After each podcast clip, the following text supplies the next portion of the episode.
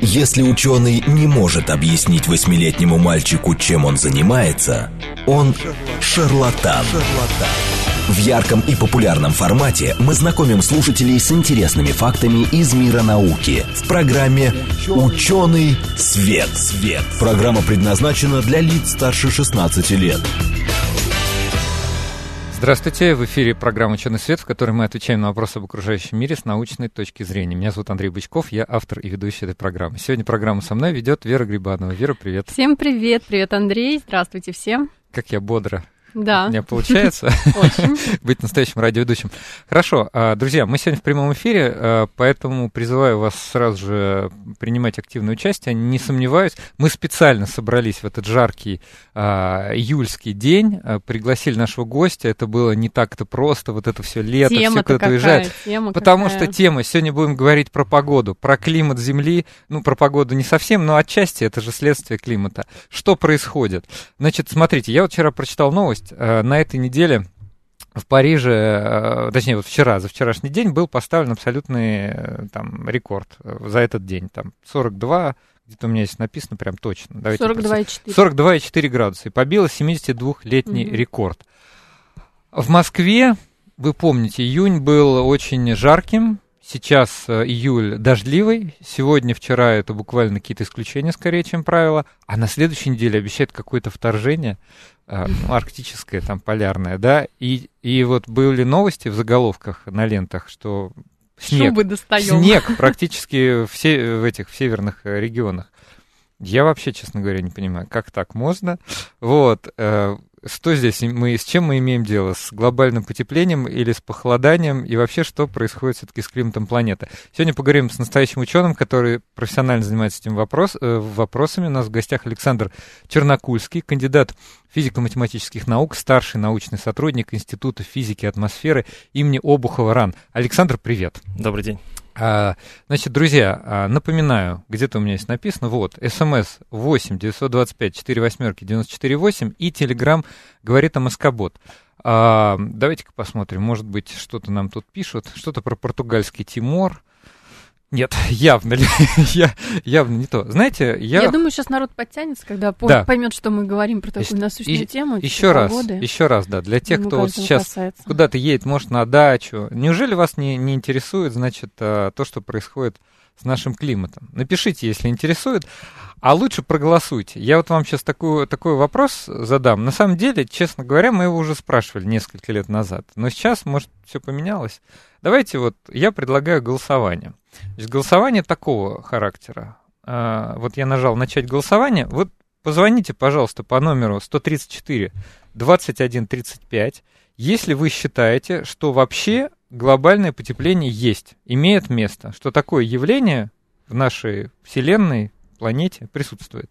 И 134 27 36 нет глобального потепления никого нет, ничего вы про него не знаете и знать не желаете. Значит, 495 код, напоминаю.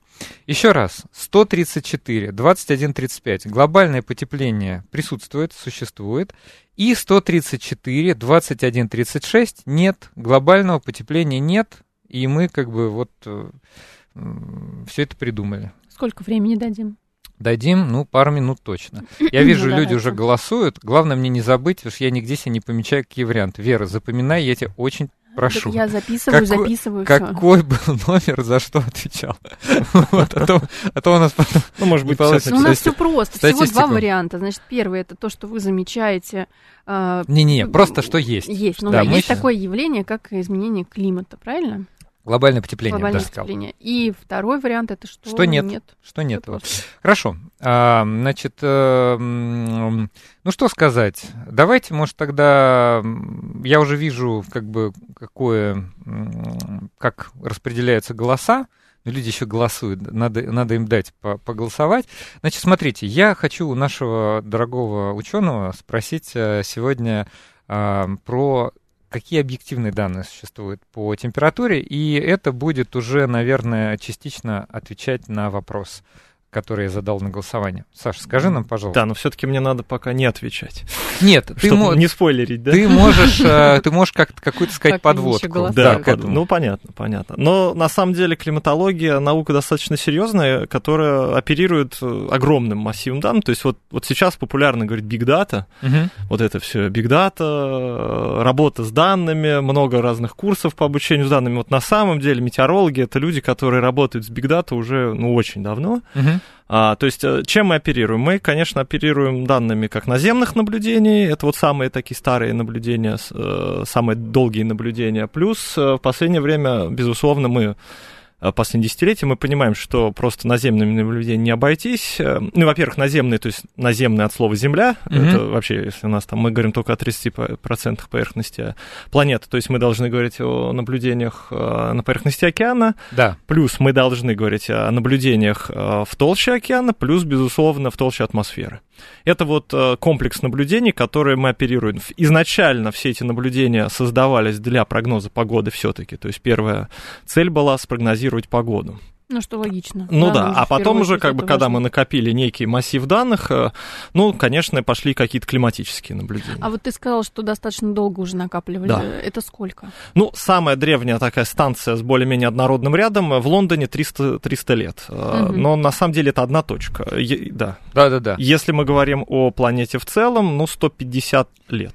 Вот смотрите, да. Ну, на этом уже можно я да. выводы делать. из лекции Александра вообще узнал, что, оказывается, за климатом наблюдает еще гораздо дальше, чем 300 лет, и что слово, само слово климат, это, оказывается, греческое слово. Да, наклон. Означает наклон. И греки, значит, связывали с наклоном наклон оси, разные правильно? наклон оси. Угу. Не, наверное, наклон солнца. Наклон, наклон, наклон, наклон, наклон, наклон солнечных лучей. Хотя да. отчасти, да, это связано. Хотя он связан, конечно. Да. да. А вот давайте я сейчас остановлю голосование, да. и мы теперь же можем смело это интерпретировать. Все, я, я, нажимаю, я нажимаю кнопку стоп. Итак, результаты голосования. 70%, ну, получилась круглая цифра, но не подумайте, много действительно голосов. 70% считают, что глобальное потепление есть. 30% считают, что глобального потепления нет. А, во-первых, спасибо, кто проголосовал. Это очень ценные для нас данные. А вот я сейчас попрошу Александра а, теперь дать, что считают ученые. Есть ли глобальное потепление или нет? Ну, э, если мы говорим о климатологах, 97%, 98% ученых, да даже 99 с чем-то уже сейчас. Угу. 97 это уже такая цифра несколько лет недавности. А было отрицание? А, ну, было неприятие, скажем так. Не то, что там прям серьезное отрицание, было некое неприятие, э, возможно, отчасти пролоббировано и так далее. То есть были дебаты, конечно, были научные дебаты, но сейчас понимание, да, что ну, вот подавляющее число ученых, которые занимаются непосредственно климатом, считает, конечно, что сейчас происходит глобальное потепление. Ой, у нас очень ну, много общем... комментариев. Э, давайте, говорят, поговорим о Гольфстриме, о его замедлении изменений климата. Ой, это, кстати, а, очень популярная это, тема. Да, разду, раздутая Сейчас журналистами, никакого замедления нету. Есть а, ну, скажем так, э, хорошо, можно говорить, э, я не совсем прав, говоря, что никакого замедления э, нет, небольшое замедление есть, но оно угу. укладывается в наши прогнозы, то есть прогнозы климатических моделей на конец 21 века говорят о том, что регион Северной Атлантики единственный оставшийся клочок Земли, где будет небольшое похолодание, как раз за счет вот хороший ну, вопрос. Получ, получается такой спойлер, конечно, но вопрос очень хороший, и я понимаю, что вот такой вопрос обязательно должен был быть сегодня задан. Учитывая, что у нас, значит, если мы решили, что глобальное потепление есть, мы, конечно, еще поговорим про цифры, про модели, все дела.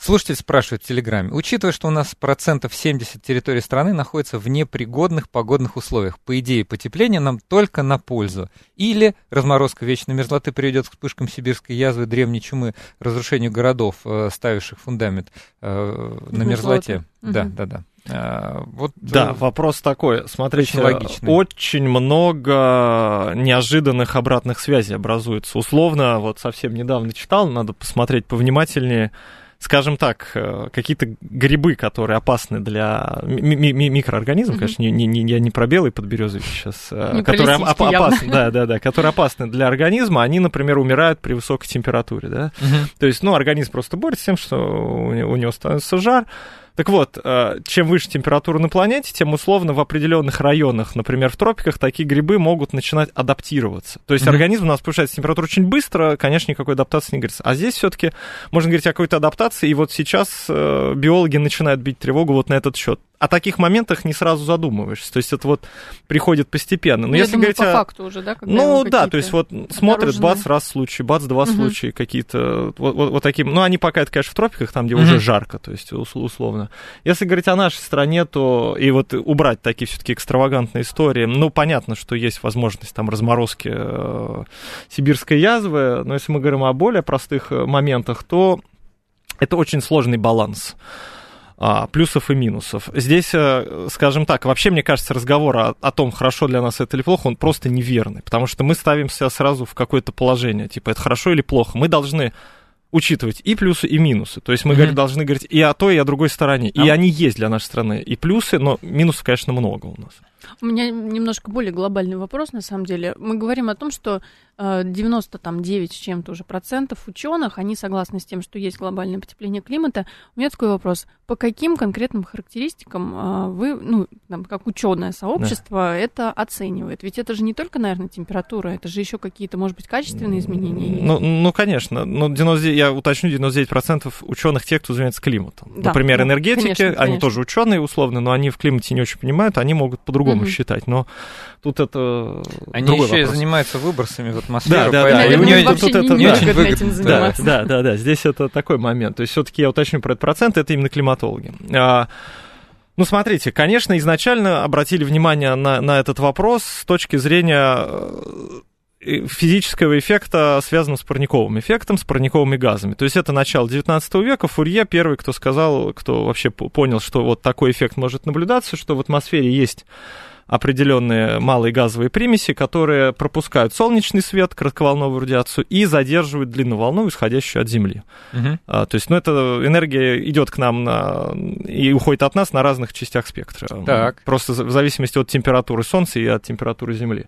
И вот есть такие газовые... И основной парниковый газ — это водяной пар, который вот создал нам, на самом деле... Водяной пар на втором месте СО2 углекислый газ. Э, два эти газа создали нам достаточно комфортные условия на нашей планете для проживания. То есть, э, если убрать вот, вот эти газы, температура была бы минус 18 градусов. На 33 градуса ниже у нас э, той жизни, которая сейчас, конечно, не было бы. То Кстати, есть... я слыхал... Была бы планета в ледяной корке. Да, можно я иногда прерываю, да, что конечно. роль большую играет не только там какие-то СО2, ну, нам считают, что парниковый газ, главное СО2.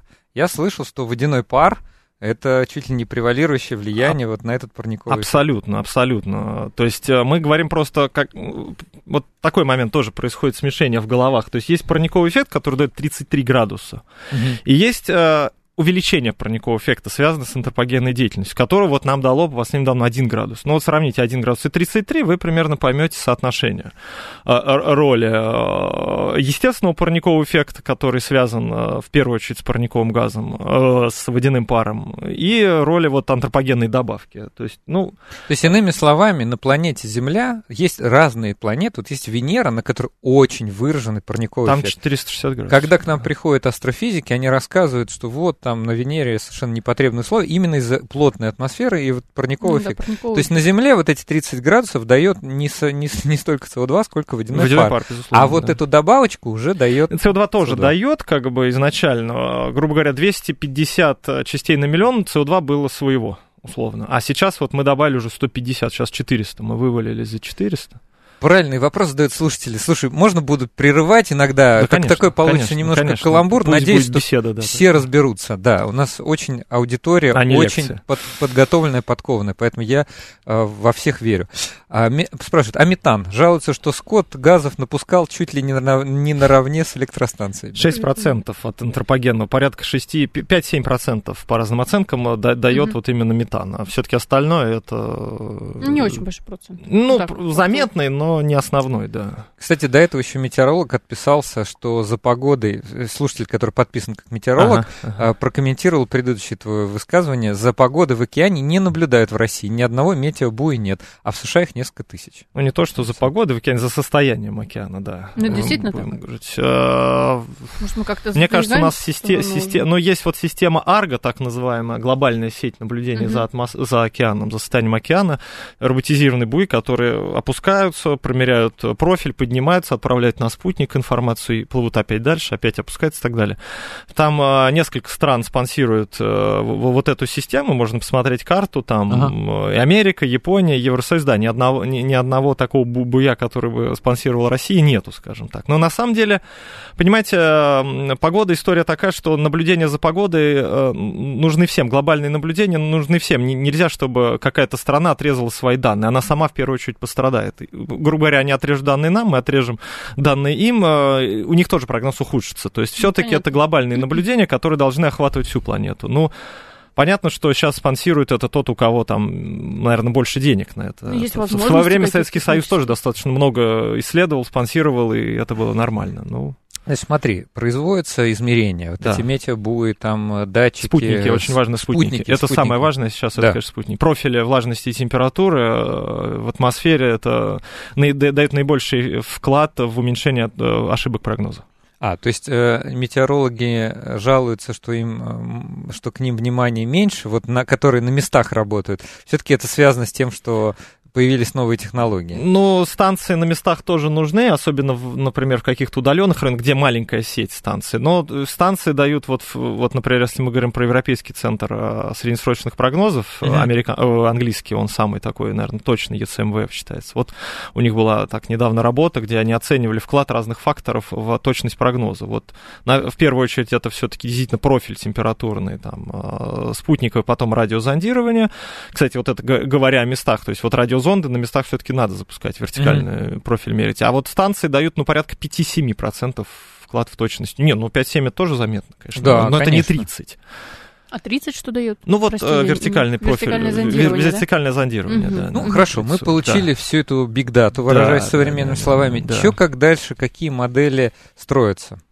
Ну, э, здесь тоже очень много разных моделей. Во-первых, э, если мы, мы говорим о модели гидродинамических, о моделях, то есть э, уравнение Навьесток, Навьестокса решается просто движение, мы, мы рассчитываем движение воздуха в трех компонентах. Там, грубо говоря, на север, на запад, на, наверх, ну, ну или, соответственно, вниз. То есть вот три компонента движения плюс перенос вещества. Ну, это система уравнений гидродинамическая, которая решается численно потому что аналитического решения до сих пор нет. Это, mm-hmm. кстати, решение вот этой системы уравнений, это одна из нерешенных задач, за которую там сколько-то, не знаю, миллион или два миллиона уже долларов э, обещают. обещают. Да, то есть э, решается численно, решается численно, пошагово, то есть, грубо говоря, мы какую-то э, непонятное движение вперед вот этих всех эм, переменных, там, это не линейные изменения, мы э, раскладываем на какие-то линейные кусочки, там, ну, uh-huh. вот dx плюс да. x равно а, y равно а x плюс b, вот условно, вот, вот, вот такие вот самые простые моменты, это я очень упрощаю. Мы все это численно решаем, для этого нужны суперкомпьютеры, э, и вот на решение там вперед на несколько часов, на несколько дней дает нам, собственно, движение воздушных масс, дает э, погоду.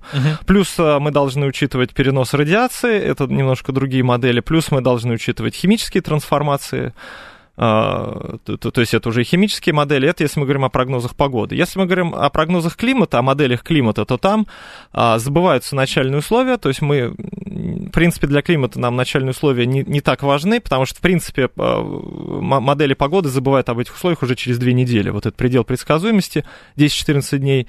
А, дальше модели погоды, они отрываются уже от начальных условий, показывают просто, ну, какую-то, что-то свое показывают, но попадут они, грубо говоря, в реальность или нет, это, ну, скорее не попадут. Ну, это точность, да. Да, да, ну, то есть предел точности именно вот классического э, такого детерминированного прогноза гидродинамического, он 10-14 дней, ну, там, ага. ну, 2 недели, вот, все. Если вы видите прогноз э, там по часовой больше, чем на 2 недели, ну, вот, не, не стоит Ну, это, кстати, такому. очень есть... согласуется с данными, которые мы, помнишь, обсуждали, обсуждали с метеорологом. году. Да, он да. тоже говорил, 2 недели. Нам, к нам приходил Павел Константинов, мы тоже ну, как раз обсуждали. Да. да, он очень яркий такой человек, и ярко нам все тоже рассказал. Он сказал, что не верьте, а если как же... там больше, чем Подожди, если гидродинамические модели дают максимум 14 дней, если все это решается численно с небольшой экстраполяцией, то как же даются прогнозы типа вот, а вот через 10 э, лет, а через 20 лет?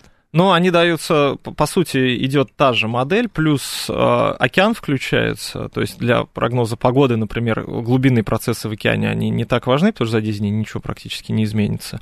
Стратосфера, как себя поведут ледники, как себя поведет почва, как себя поведут э, экосистемы, плюс э, в такие модели закладываются выбросы человека, э, антропогенные выбросы, mm-hmm. антропогенное воздействие, то есть выброс парниковых газов, land-use, ну, землепользование грубо говоря, вырубим леса, не вырубим. Да. Здесь мы от экономистов получаем какие-то цифры. Насколько точны их модели, это другой вопрос.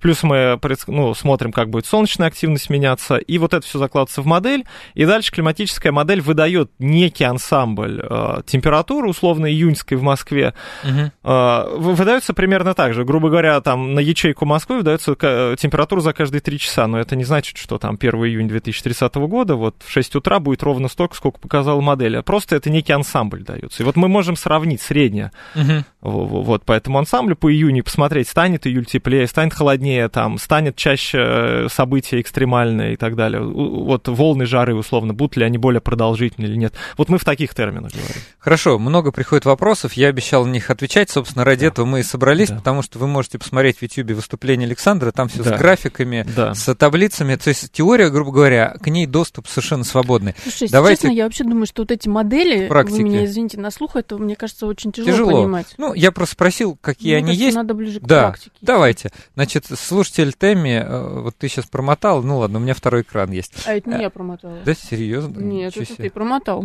Ты что? О, вот так вот, вот оно что это у нас компьютер залип. Вот такая тема. А, а, сра- сразу думают Смотри, вот на меня, а это не так. Это самое.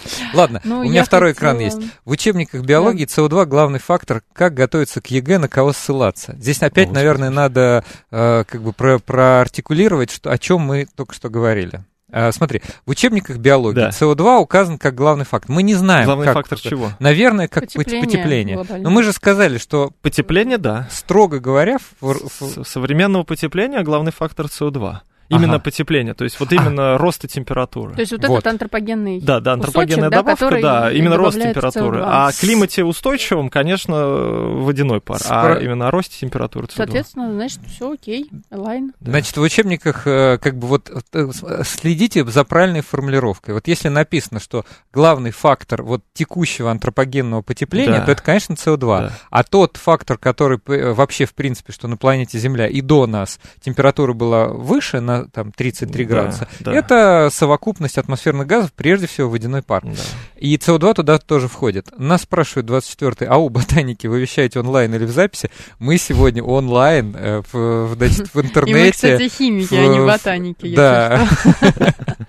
Да, и, э, значит, э, физики атмосферы и химики, вот, а не ботаники.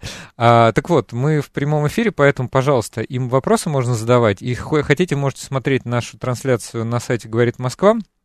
А, Дальше. Михаил уже второй раз спрашивает, не могу не прочитать его вопрос. Вы говорите о прогнозах, а я спрашиваю о глобальных изменениях климата. Да. Насколько оказало влияние на погоду осушение болот и неконтролируемая вырубка лесов, связанные с, этим, с этими процессами изменения структуры почвы, ее влажность и так далее? Мне кажется, этот вопрос тянет на вторую половину. Да, но тут важно понимать, где болото. Очень важная вырубка угу. лесов, э, в тропи... это тропических лесов, Амазония, Африка. Вот вырубка тех лесов очень важный момент для климата, то есть это сток СО2, грубо mm-hmm. говоря, мы вырезаем, вот убираем эти леса, а у нас уменьшается сток, естественно, мы просто убираем э, источник стока, плохое, плохое словосочетание, просто убираем сток, да, скажем сток, так, просто да, сток. просто убираем сток, сток и уменьшаем его, да, и в связи с этим, опять же, мы у- у- увеличиваем скорость роста СО2 в атмосфере. А... Ну, я вот могу, наверное, продолжить. Я вижу, тут приходят даже, даже слушатели. А, научите быстро, в смысле, шутят, научите быстро переводить Фаренгейт в Цельсии. Какой, какой интересный вопрос. Вот у вас сейчас будет э, время погуглить в перерыве, а мы к немножко более таким вопросам серьезным. А, эм, слушатель 34 пишет, но изменения климата существенно заметны чем это объясняется? Мне кажется, вот у нас 30 секунд остается. Это как раз действительно вопрос больше на вторую половину. Вот. Ну, он такой, да, глобальный, тут можно много о чем. Да, давайте я напомню, а, друзья, у нас остается 20 секунд, поэтому, наверное, новых, новых вопросов мы вряд ли сейчас возьмем.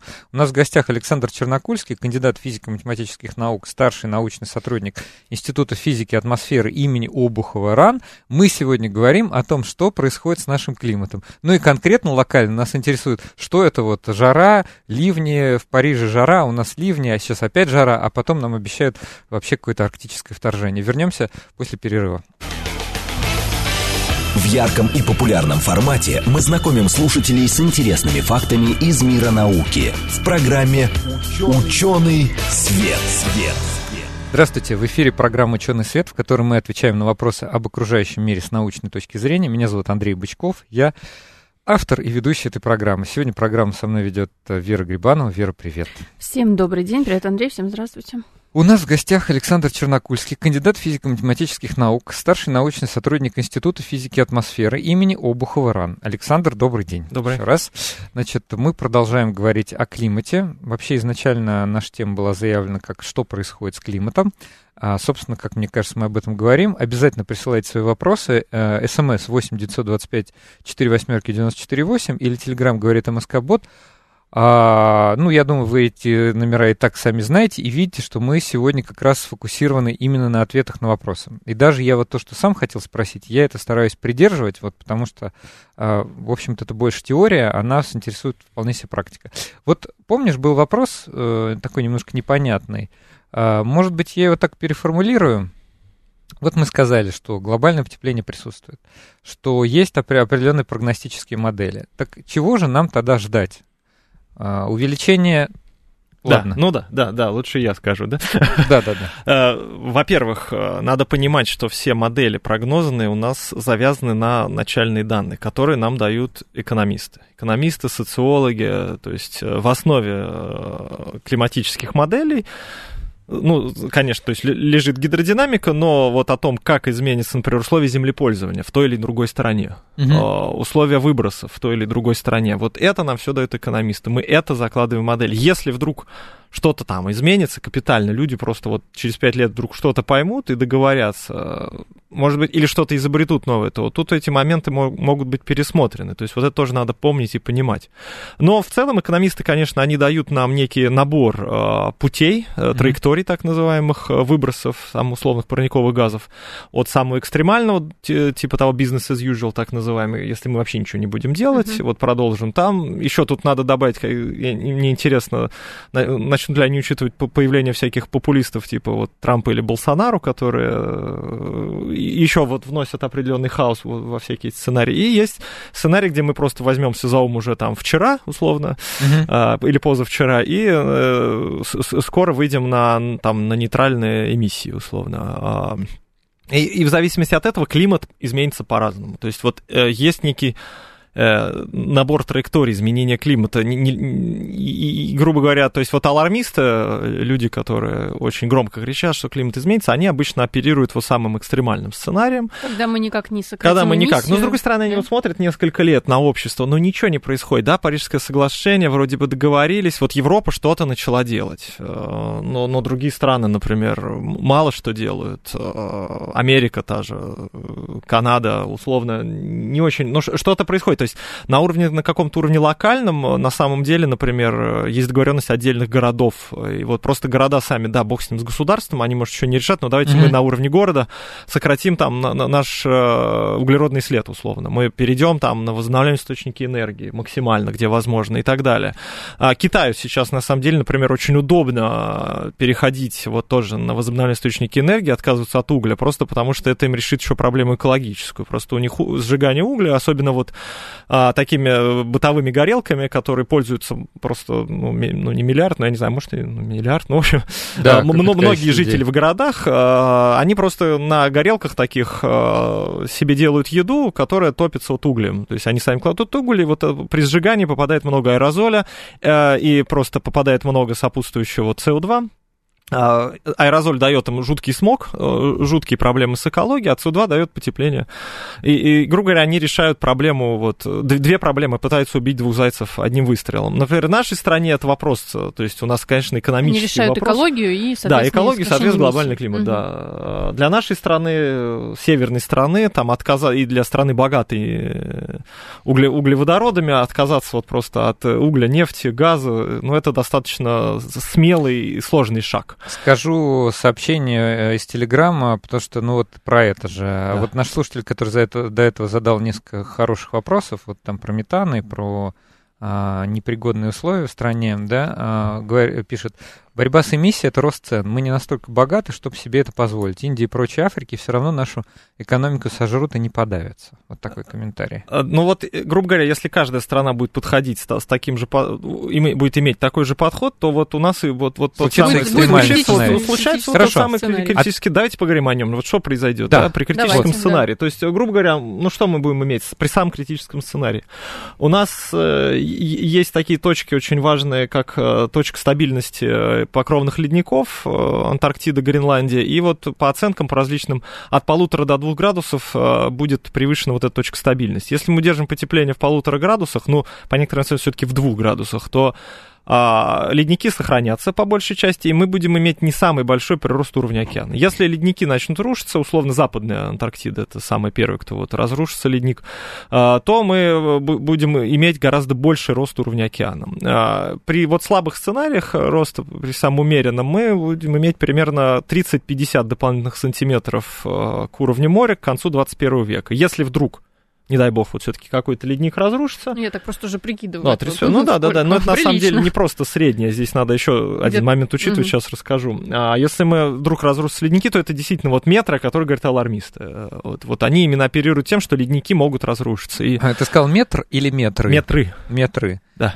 То есть это Зависит от того, для... грубо говоря, разрушится один ледник, два, то есть там вся Гренландия уйдет. Конечно, она быстро не должна разрушаться, но она перестанет быть вообще стабильной. То есть тут угу. это ну, некоторые страны просто уйдут под воду, да, условно, вот сейчас вопрос этот э, задал слушатель, который... Да-да-да. Да, про, говорит, вот Индия, ну, Индию просто затопят, да, и мы, ну, хорошо, мы сейчас... То есть им, им сейчас хорошо, а им сейчас у них вообще не хорошо, им сейчас совсем не хорошо. Индия, Индия это первая страна, которая страдает от сильнейших э, изменений климата, от роста температуры и от изменения гидрологического цикла. У них э, вот этот муссон, он просто приходит в разбаланс, он то очень слабый, то очень сильный, то есть там либо засуха, либо идут очень сильные дожди. А, не Индия страдает сильно, просто, ну, экономика, безусловно, слабая. Они понимают, что они страдают от изменений климата, но, возможно, сделать на данном этапе они мало что могут. Здесь вообще это сложный момент, понимаете, вот сейчас э, страны развивающиеся, они расплачиваются за то, что развитые страны в свое время развились. Развитые страны в свое время за счет промышленной революции, за счет сжигания угля, там, нефти и газа, они э, подняли свою экономику, но повлияли на климат. Ну, получается, безвыходная, да, ситуация? Ну, То есть они вот европейцы, они чувствуют сейчас свою ответственность. Вот они все-таки угу. чувствуют... Нет, европейцы, они, они чувствуют свою ответственность, да, то есть вот действительно, почему европейские страны настолько э, драйверы вот того, что мы должны как-то переходить на безуглеродное, ну, на низкоуглеродное развитие, скажем так, потому что они чувствуют свою ответственность, э, достаточно развиты все-таки в этом смысле вот мышления.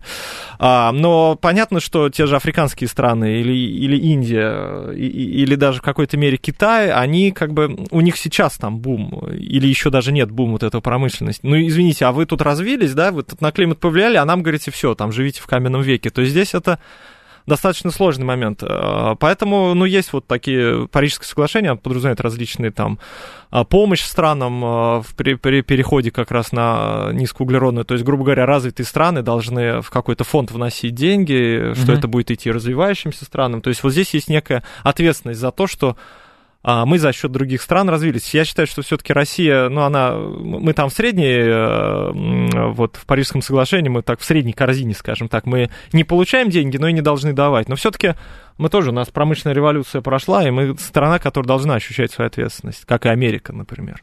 Хорошо, а, смотри, я немножко тебя верну все-таки назад. А, мы хотели дать некий экстремальный прогноз, угу. абсолютно минимальный прогноз, ну и, грубо говоря, посередине, как это иногда бывает, наиболее ну, да. реалистичный. Вот ты сказал, что экстремальный прогноз, идет речь о, том, что это какая-то балансовая ну, ну, точка. Ну, ну да, но, но, но мы поговорили про рост уровня океана. Ну, конечно, рост да. уровня океана это не одно, не, что не, еще? не только. Что Помимо еще? метров. Понятно, что растет температура, э, изменяется динамика атмосферы. А что важно, учащаются засушливые периоды. Очень важно, вот в Африке э, Сомали два года страдает э, от сильнейшей засухи, от от... Э, там, там введен режим гуманитарной катастроф, просто людям нечего пить, людям нечего есть. То, что было в Москве в июне текущего года, это тоже следствие или это какая-то локальная аномалия? Э, что касается средних широт, умеренных широт, Европа плюс Россия, то есть я бы их рассматривал все-таки вместе, идет учащение меридиональных процессов, э, идет вот учащение волн жары, впервые за всю историю наблюдений в Европе за одно лето случили, случилось две волны жары. В Париже было в июне плюс 46, плюс 44, теперь во Франции, не в Париже, в Париже там не был, на юге Франции был, была такая температура. Сейчас идет вторая волна. Впервые за одно лето вот, вот, вот такая сумасшедшая температура. А наша европейская территория, это вот ровно вот та, та, та, та же самая ситуация. Вот к, к ним идет э, жара, а к нам на периферии вот этого антициклона, который обеспечивает им жару, сваливаются, ну, сваливаются, это такой жаргон, конечно, приходят с севера циклоны, которые приносят один за другим вот затоки холода, и mm-hmm. поэтому mm-hmm. такое холодное лето. Это связанный процесс. Ну, то есть, если у них будет две волны жары, то у нас, то у нас будет две, у нас условно, да, у нас идет холод волны. и холод, да. А вот это так называемое, раз я просто смотрю, надо как-то все да. успеть, о чем обещали. А, значит, вот что вот это за так называемое арктическое или полярное вторжение? Это из той же оперы? Да, да, да, это как вот... раз из той же оперы. То есть, условно, у нас есть некий э, антициклон, но это либо Азорский антициклон, либо он уже приобрел черты блокирующего в Европе, а, который блокирует типичный западный перенос, который, ну, грубо говоря, к нам бы пришел циклон там из э, Северного моря, ну, из Атлантического океана, да. Угу. А вместо этого э, вот стоит такой блокинг, блок для западного переноса, и циклоны, они вынуждены огибать как бы с севера его. И по таким образом к нам траектория вот изгибается. Траектория к нам приходит циклон с севера, не с запада, а с севера. Ну и, и то есть вот это, это холодный вот арктический холодный воздух. Холодный арктический воздух он нам приносит. А надолго вот эта история? Насколько это вообще стационарно? А, такие моменты могут стоять несколько недель. А, хороший пример 2010 год, если помните, у нас стоял Помню. больше месяца. Ну, да, это вот, вот как раз тогда у нас было. это стояло. Угу. А, Но это был антициклон блокирующий. Блокирующий был, да. А да, у них да. там, наверное, было. А, у них было холодно в тот год в Европе Европе, в э, Сибири было холодно, у нас было жарко. Сейчас наоборот, у нас холодно, в Сибири жарко, пожары. Да, э, да, да. В, и в, Западная в Европе тоже. жарко, да. Угу. То есть это... Наводнение можно отнести к, в эту же оперу? Да, наводнение, да. Э, происходит изменение структуры осадков, осадки начинают идти Э, происходит вот что интересно. В Европе, опять же, в России обнаружили такую так называемую кластеризацию осадков. Представьте себе, что в месяц выпадает, в течение пяти дней идут дожди, в течение 25 не идут. Вот раньше 5 дней были как-то равномерно сейчас все 5 дней подряд идут дожди, потом 25 дней без осадков. Гидрологи что говорят? Когда 5 дней идут подряд дожди, это гораздо больше вызывает наводнение. Угу. То есть вот когда Чем у вас один, один за другим раз. дождливый угу. день приводит к достаточно сильным наводнениям. Мы можем даже смотреть на среднемесячное количество осадков, типа там, ну, условно, 100 миллиметров, как было, так и осталось, вроде бы. Но если мы посмотрим на то, как они перегруппировываются, это приводит как раз к наводнениям. Да, наводнение это одно из следствий. Не каждое наводнение следствие, но в целом рост вероятности, рост повторяемости вот таких вот событий это следствие. Саша, а вот смотри, если у нас, например, э, меняется кластеризация осадков, да. и мы попадаем в область, где э, там была вырубка леса. Да, да? да. Вот это может привести к таким наводнениям, которые мы там э, видим? Да, вырубка леса отчасти сказывается, конечно, на стоке. Грубо говоря, деревья mm-hmm. могли бы задерживать что-то, но ну, они да, не задерживают. И да, это, безусловно, это может э, усиливать. Вот э, неправильное, скажем так, землепользование может усиливать процессы эрозии почвы, процессы наводнений и так далее. Здесь это важный момент. Mm-hmm. Хорошо. А, что Андрей, я... у меня такой еще есть вопрос. Давай, пожалуйста. Надо задать его. Смотри, Задавай. Саш, я вчера общалась общалась с моим коллегой, который тоже очень увлекается изменением климата. И вот, значит, он общался с, институт, с профессором из Института океано, океанологии. Значит, э, какие вот они процессы обсуждали. Ну, то есть вот первый момент, что вот условное повышение температуры может приводить к опустыниванию да, да, земель. Да, да, Но да. В, свое, в свою очередь, если мы рассмотрим пустыни, там нету растений, и они, по идее, лучше должны отражать э, свет, да, и, ну, волны. Вот, то есть приходит, приводит ли это к охлаждению Земли? И второй фактор, например, наоборот, возьмем э, ну, температуру океана, да, она может понижаться в южных там морях, там начинают размножаться, вот как ты сказал, там, да, идет размножение других э, микроорганизмов, например, цветных водорослей. Ага. А они, по, по идее, э, наоборот, поглощают лучше солнечное тепло, да, что в свою ну, очередь... Ну, даже может... они могут СО2 поглощать и, и да, кислород да, да. И это как бы может, наоборот, опять, э, ну, разогревать океан. Или охлаждать. это не так? Охлаждать, да.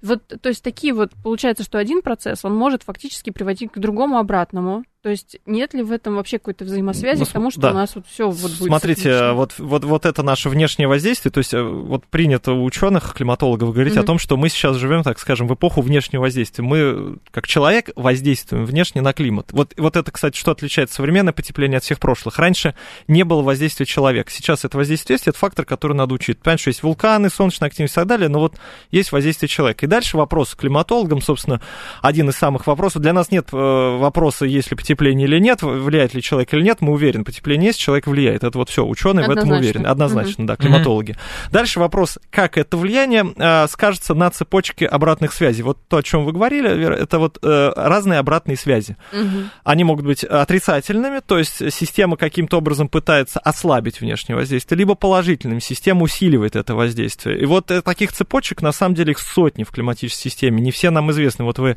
пару привели, на ну, самом это, деле... видимо, люди занимаются Да, люди занимаются, и они вот достаточно они узко уже, конечно, вот этими цепочками мыслят. Но это региональные эффекты, о чем мы говорим, да, то есть там, скажем так, пустыня, да, мы можем местами увеличивается альбедо, больше солнечного света отражается, с другой стороны, э, уменьшается, например, э, влагооборот в этом регионе, угу. просто вместо леса пустыни, и это по-другому уже влияет, влияет там по-другому становится, э, например, циклоны начинают идти, по-другому режим облачности, здесь очень много цепочек обратных связей. Ну, я на самом деле слышала ответ, то, что учитывать. есть, в принципе, процессы, которые будут усиливать, да, там фактор антропогена, да. а есть, наоборот, которые и, будут его Да, и большая часть цепочек, которые на данный момент известны, они усиливают. К сожалению, они ага. усиливают. Причем, то есть вот если бы цепочек не было, у нас потепление было бы раза, ну, где-то процентов на 60-70 слабее, чем вот. То есть вот добавка за счет Интересно. обратных связей, она, в первую очередь, самое главное, это, опять же, парни, э, водяной пар. То есть чем выше температура, тем больше испарения, тем больше парникового, э, тем больше водяного пара, который сам парниковый газ, тем больше температура. Вот это вот угу, самая угу, такая угу. Важная, наверное, цепочка. Как, какие еще, э, значит, э,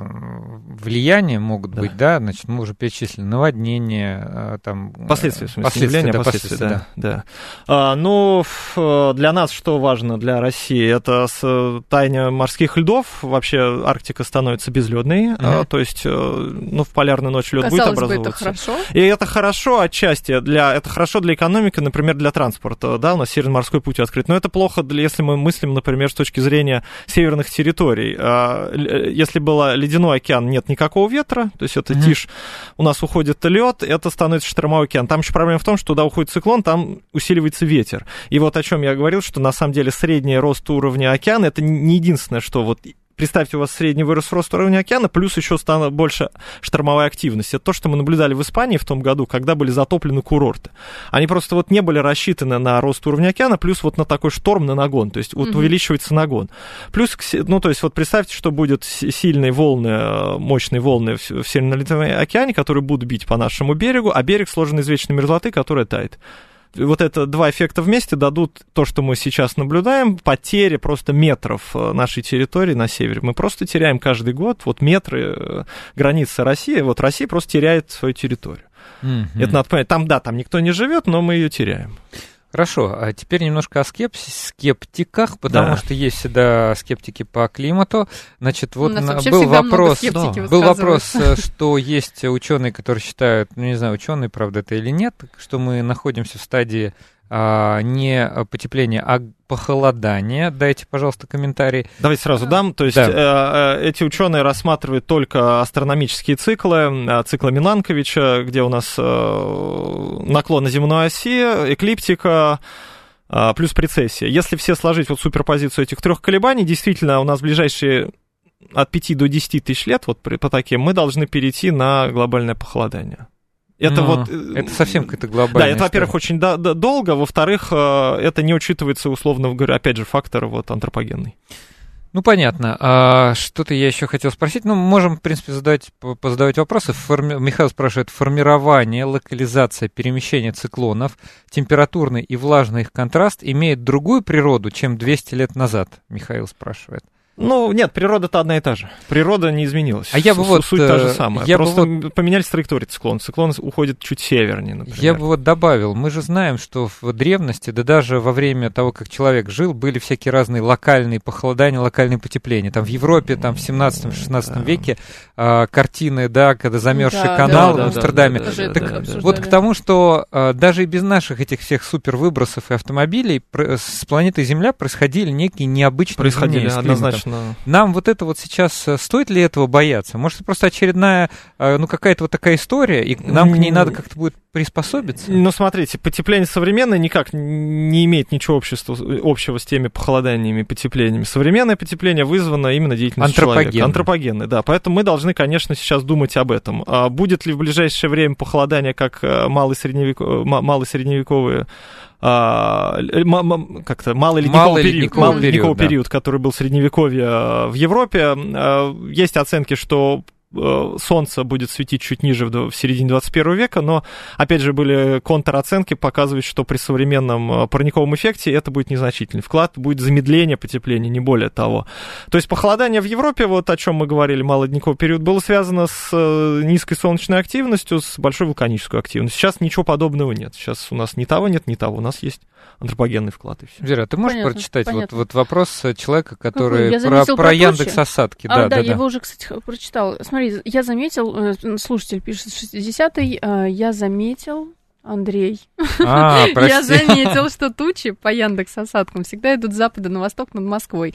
И вопрос, это у нас роза ветров такая или это что-то необычное? Ну, нет, это, конечно, роза ветров и mm-hmm. облака, мы не слово тучи прям не Давайте любим. не искать э, где-то вот какие-то странные процессы, где их нет. Мне кажется, это уже какая-то мистификация. Это И, кстати, да? я хочу еще про Яндекс, э, а, Яндекс осадки сказать. Во-первых, у нас была программа, если вы не поленитесь, ну, в смысле как, ну, в принципе, можно найти, мне сам хочу вот сейчас найти, переслушать с Константиновым Павловым, Павлом. Очень классная, во-первых, программа.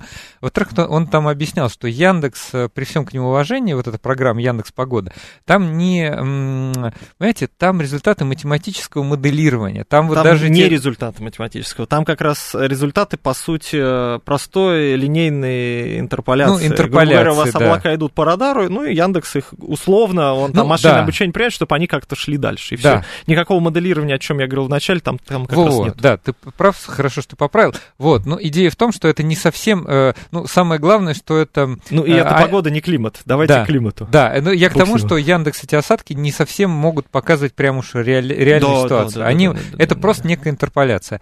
Ну, вот еще нас спрашивали, какую... Э экстраполяция. Экстраполяция, да. хорошо. Ну, тоже на то, что... То есть, если на будущее это экстраполяция... Ну, экстраполяция это, скажем так, мы проецируем туда, где мы не знаем. А да. интерполяция а это а интерполяция, мы между, если... теми, между тем, что мы знаем. Если у них просто есть пара снимков, а в серединке нет, да, то это уже, это уже интерп... да, интерполяция. Да. Какую часть выбросов парниковых газов дают вулканы, болота, Алтай, Значит, так, вулканы дают минимальную, там меньше 1%. Есть тоже скептики, говорят, что основное дают вулканы. Нет, раньше вулканы дали, сейчас вулканы практически ничего не дают. Э, болото, тоже вопрос, да, то, что растает, будет вот эта так называемая метановая бомба или нет, вопрос открытый. В зависимости опять от того же, по какой траектории мы пойдем. Есть какой-то консенсус по поводу того, что все-таки ждет, э, значит, э, европейскую часть России в ближайшие, ну, там, не знаю, 5-10 лет. Я знаю, что ты по этому поводу высказывался, по этому поводу подняли хайп журналисты. Ты можешь вот в качестве последнего вопроса дать э, такое сдержанное и аккуратное резюме. Ну, смотрите, что ждет европейскую территорию России в ближайшие годы? Ждет примерно такая же, то есть 5-10 лет, ну, по сути, скорее мы будем говорить о погоде, а не о климате. То есть вот ждет примерно та же погода, что мы наблюдаем последние 5-10 лет. Ничего экстремального такого вот прям там какой-то скачок придумали, никакого скачка не будет. Э, э, о чем я говорил, вот вероятность таких жарких периодов, как сейчас в Европе мы наблюдаем, она может быть и в России. Грубо говоря, блокирующий антициклон встанет чуть восточнее, и у нас вот в ближайшие э, там 5-10 лет вероятность того, что будет несколько недель жары в какое-то лето, она высока. Плюс высока вероятность того, что в какую-то зиму, какую-то одну или две зимы у нас будет вот такой же период затока холодного воздуха, и мы можем там 10-15 дней можем просто быть в сильных морозах. Это нормально. Это вот усиление меридиональных процессов, которые мы наблюдаем. Плюс, что мы еще знаем, у нас растет количество ливней, у нас растет количество опасных э, конвективных явлений, шторм, э, ураганы, смерчи ну, ураган, плохой сказал, шквалы, смерчи. Такие То события тоже могут быть. Ветер. Да, шквалистый ветер, смерчи. Я думаю, что на европейской территории, вот э, 17 год был просто потрясающий, было более 200 смерчей, которые мы нашли. Э, супер это мы про год. Россию говорим? Да, это мы говорим про европейскую угу. территорию а, России, угу. да. Угу. Более того. То есть это нечто новенькое, то, что раньше... Ну, не то, что новенькое, раньше мы об этом не думали. Мы думали, что этого всегда мало. Нет, этого не мало, и, вероятно, риск этого растет. Это то, что нас ждет. Ну хорошо, спасибо за этот спасибо, разговор. Саша, да, вроде как, надеюсь, мы ответили на все ваши вопросы. У нас в гостях был Александр Чернокульский, кандидат физико-математических наук, старший научный сотрудник Института физики атмосферы имени Обухова РАН. Говорили мы сегодня о климате, куда это все идет. А, и что Че... за этим следует. И что за этим следует, да. Всем пока, услышимся в следующую субботу. Спасибо, пока.